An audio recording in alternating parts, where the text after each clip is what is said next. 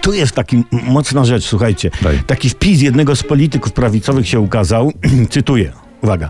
Ważna informacja z Forum Ekonomicznego w Krynicy. Jak relacjonuje krynicki taksówkarz z 33-letnim stażem, za tej opcji wycichło to forum, bo za PO to było głośno. No i ten polityk pyta, a o co chodzi taksówkarz?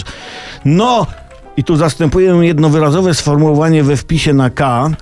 No, panie o negocjowalnym afekcie się w nocy woziło z Sącza i nawet Zakopanego, bo już naszych brakowało. No, z tej smutnej, za tej smutnej opcji się wyciszyło. Patrzcie, a więc organizowanie forum ekonomicznego w Krynicy przestało mieć głębszy sens, że się tak wyrażę.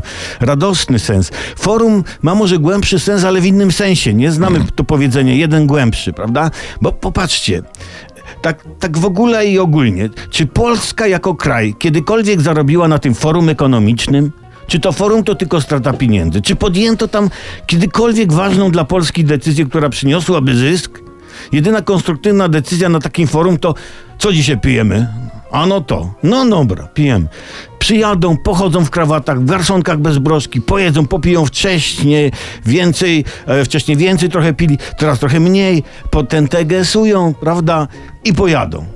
Dobra, to, bzdury. to jak zrobić, żeby forum zarobiło na siebie, nie? To jest ta supermoc. No, niech inny kraj forum organizuje, bo, bo my po forum zostajemy kurczę z brudnymi naczyniami i, i niezadowolonymi paniami z Sącza i Zakopca i tyle.